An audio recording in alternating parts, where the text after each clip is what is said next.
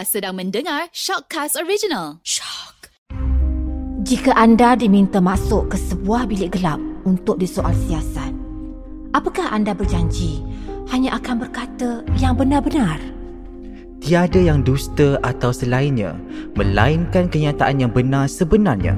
Mungkin ia pahit untuk ditelan, pedih untuk dikenang. Mengadaptasi konsep dark room atau bilik gelap siri Shock Confession Bilik Gelap menggali dan membongkar kisah-kisah inspirasi rakyat Malaysia yang penuh tangis dan tawa.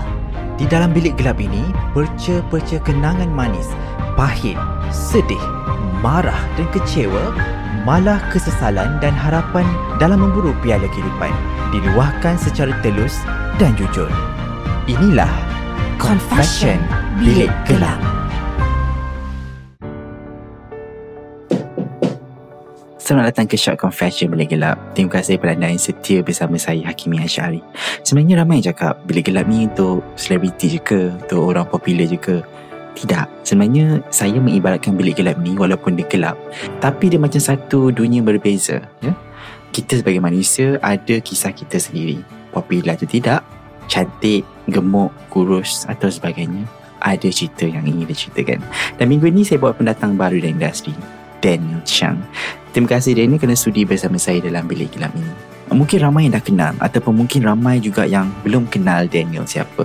Dan uh, buat anda yang luar sana, Daniel ialah host atau pengacara bagi Gempak TV dan jadi mungkin tak Daniel uh, boleh cerita sikit siapa Daniel Chang sebenarnya ataupun sebenarnya macam mana benda ni semua bermula.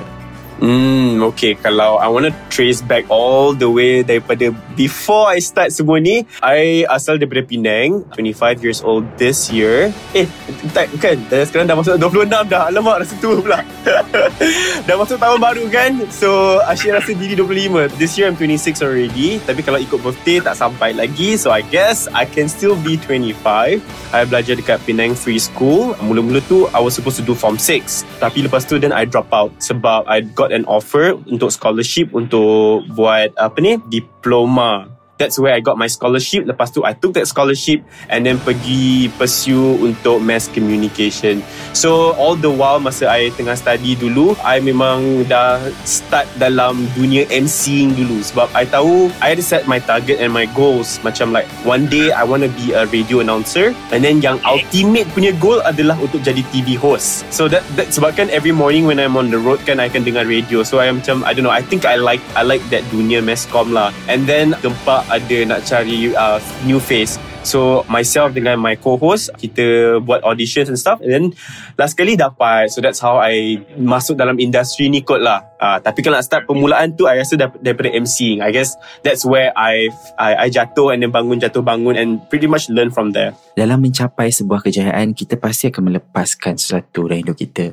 Seperti Daniel sendiri Walaupun yelah masih lagi awal eh, Masih lagi muda apa perkara yang mungkin Daniel lepaskan dari Daniel untuk mencapai apa yang Daniel nak? Before I started gempak, so far everything dia agak smooth sebab I memang daripada dulu I tahu when I did masscom, bila I graduate, I memang nak go to radio, I nak go to TV. Tapi that's the thing, kadang-kadang you fikir you betul-betul nak benda tu. Tapi bila you dah, you dah dapat, is that what really makes you happy or not? So that's another question. So apa yang I terpaksa lepaskan adalah dulu sebenarnya I nak kalau boleh I nak nak kerja dekat Singapore, pursue my career there. To do what? I'm not sure but I know I nak base dekat Singapore. So for now I rasa I belum lepaskan apa-apa lagi. Tapi I don't know what could it be for the next few years. Like macam where I am right now, I'm actually on a crossroad. Honestly. Sebab I rasa macam is this what really makes me happy? Sebab I ada kadang-kadang rasa macam like I'm not good enough untuk the Malay industry. Sebab I grew up in a Chinese family. So Malay media I langsung tak consume langsung. You get what I mean? Like I setiap malam dekat rumah cause I grew up in a Chinese family.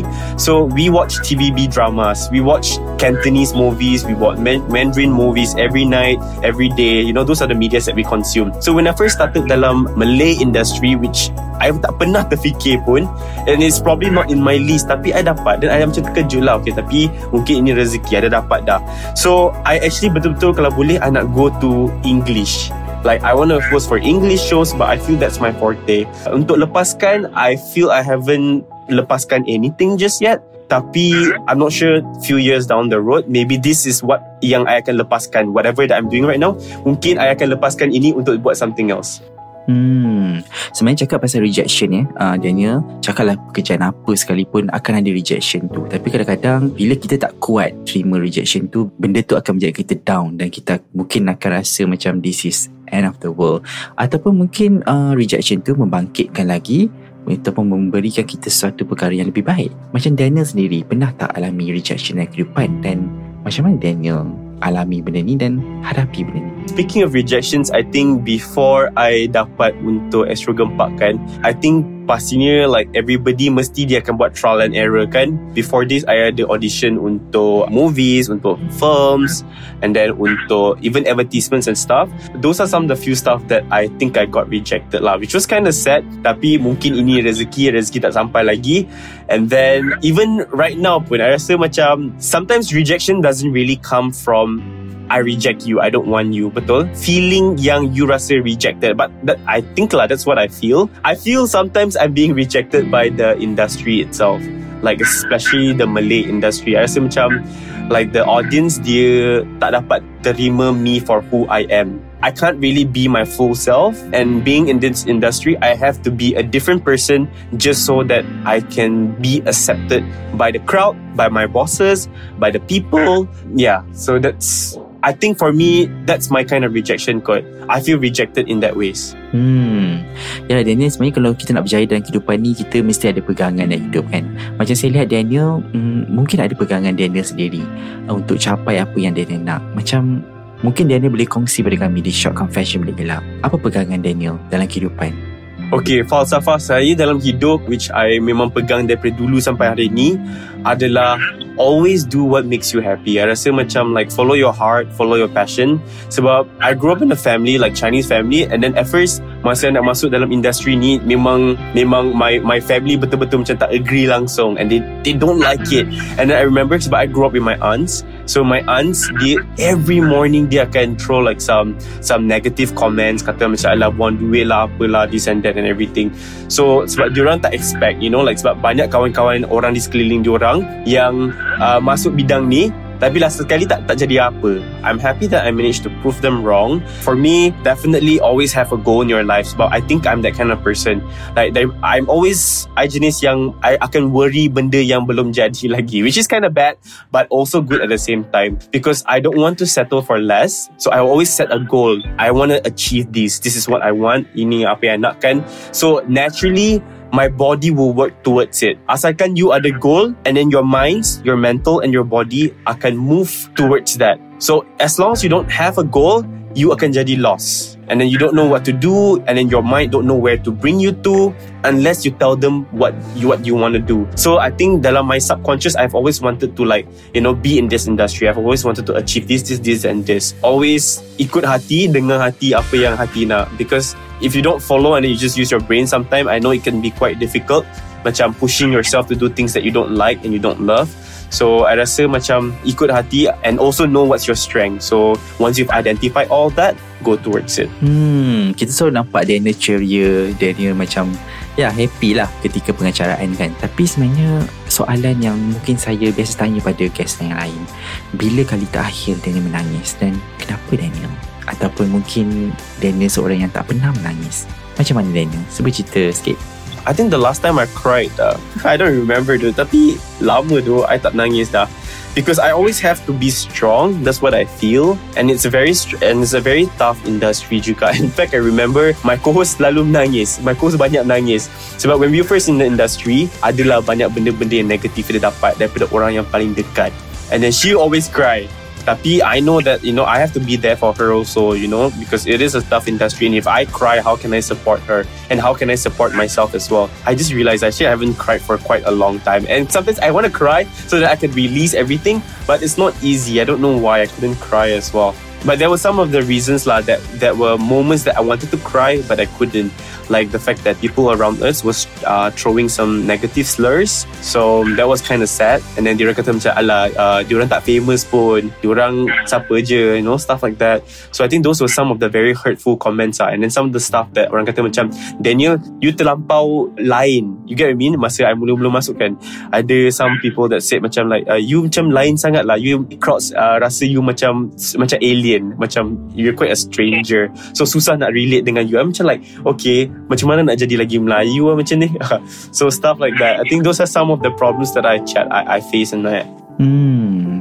Okay Daniel, untuk berada dalam industri ini sebenarnya normal lah. Saya rasa normal untuk kita berasakan diri kita tak bagus. Kita akan compare diri kita dengan orang lain. Jadi macam pernah tak Daniel rasa perkara sebegini dan macam mana Daniel? Adakah benda ni baik ataupun sebenarnya adalah mainan perasaan je? Okay, I think nak lari daripada perasaan macam you know like like kita kita takkan compare dengan orang lain dan itu memang tipu ah. I rasa I dah dalam I mean as of today I dah dalam 2 tahun officially with Gempak dalam TV, dalam industri. Yeah, actually nak kata I tak compare tu I think tipu lah.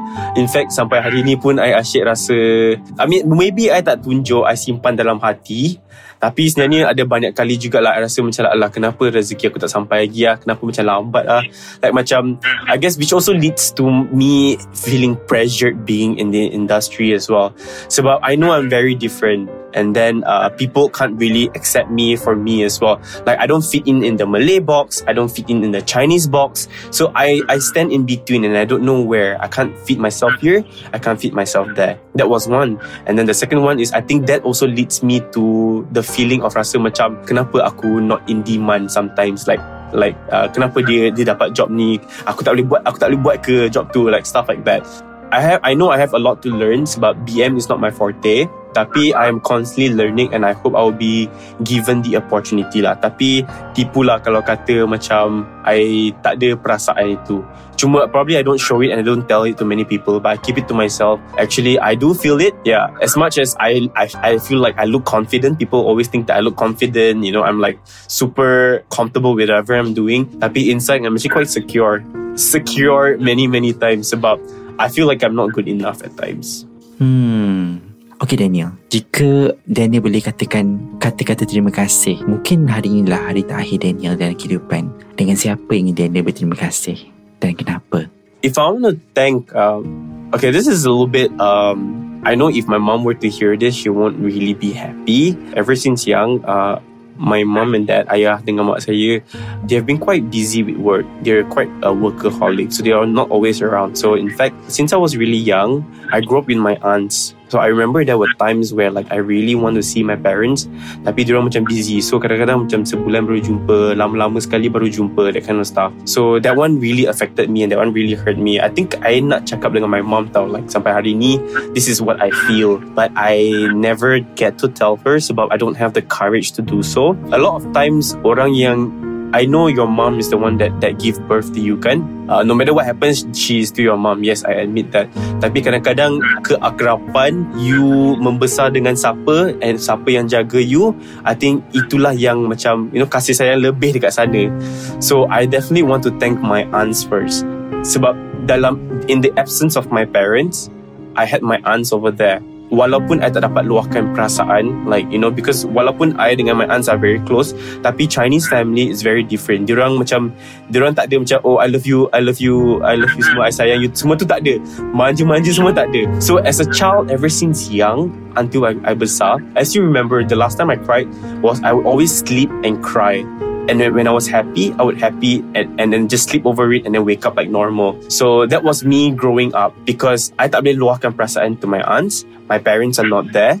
So there's always this one empty puzzle inside me which is kind of sad. And then it also hits me when every time when you go to school kan budak-budak and dragon like, oh korang pergi mana cuti, da, da, da, this and that. Everybody would be saying like, oh my parents brought me here, my parents brought me there. Then I'll be like, okay, I didn't go anywhere and there's no memories built with my parents. It was all with my aunts. I mean, I'm very happy in my childhood that, that I've built quite a number of memories with my aunts. Cuma none of it with my parents lah.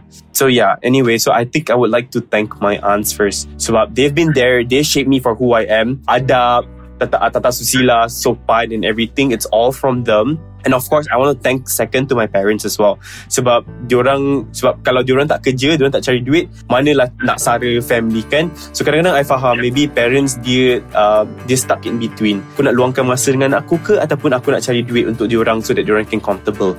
So I've come to a sense that I actually faham and I understand it's their responsibility. But of course, sometimes my aunts come first and then second is my mom because she's been very supportive of whatever I want. And in fact, this bidang yang I nak, I nak go, dia yang macam okay dia macam okay go push push. And then setiap setiap kali pergi raya whatever dia akan suruh uh, makcik-makcik you know you know all this dia punya sister semua untuk like eh tolong anda support anak aku blah blah blah this and that. Dia she's the one that does all that. So I pun memang nak berterima kasih to my mom lah for all of that. But definitely first is my aunt for raising me up. And of course second my mom and my dad for providing food to the table and everything. And also for providing the monetary support to the family and also to myself so that I could be where I am today. And lastly, I think I want to thank to myself for being where I am today because I feel whatever I feel and whatever I am today, it's all within. Sebab I've, I've always talk to myself and always remind myself like you're the only support that you have. You can't get it sometimes. You can sometimes you can't get it from your aunt and you can't get it from your from your from your parents. So I always rely on my own since young uh, to to be the person that you want to be. Don't depend on people around you, but it's actually inside you lah. So that's that's for me. The third person is me, and the fourth is my teacher. Ada satu cikgu ni yang betul-betul push Daniel and dia ialah yang bagi tahu macam like this is mass communication, this is that. Apa yang you suka ni menjurus ke arah mass um, mass komunikasi, something like that. So I think these are the some of the people that I really want to thank for shaping me who I am today and I dekat sini pun disebabkan diorang. Hmm, Danny seorang yang muda. Tapi saya cakap pasal makna kejayaan, kebanyakan orang muda mungkin dia mengejar kewangan, mengejar harta benda. Ya, itu normal lah kan bagi kita. Saya juga pernah mengalami fasa seperti itu. Saya melihat kejayaan tu kena ada rumah besar, kena ada kereta besar. Tapi itu dulu.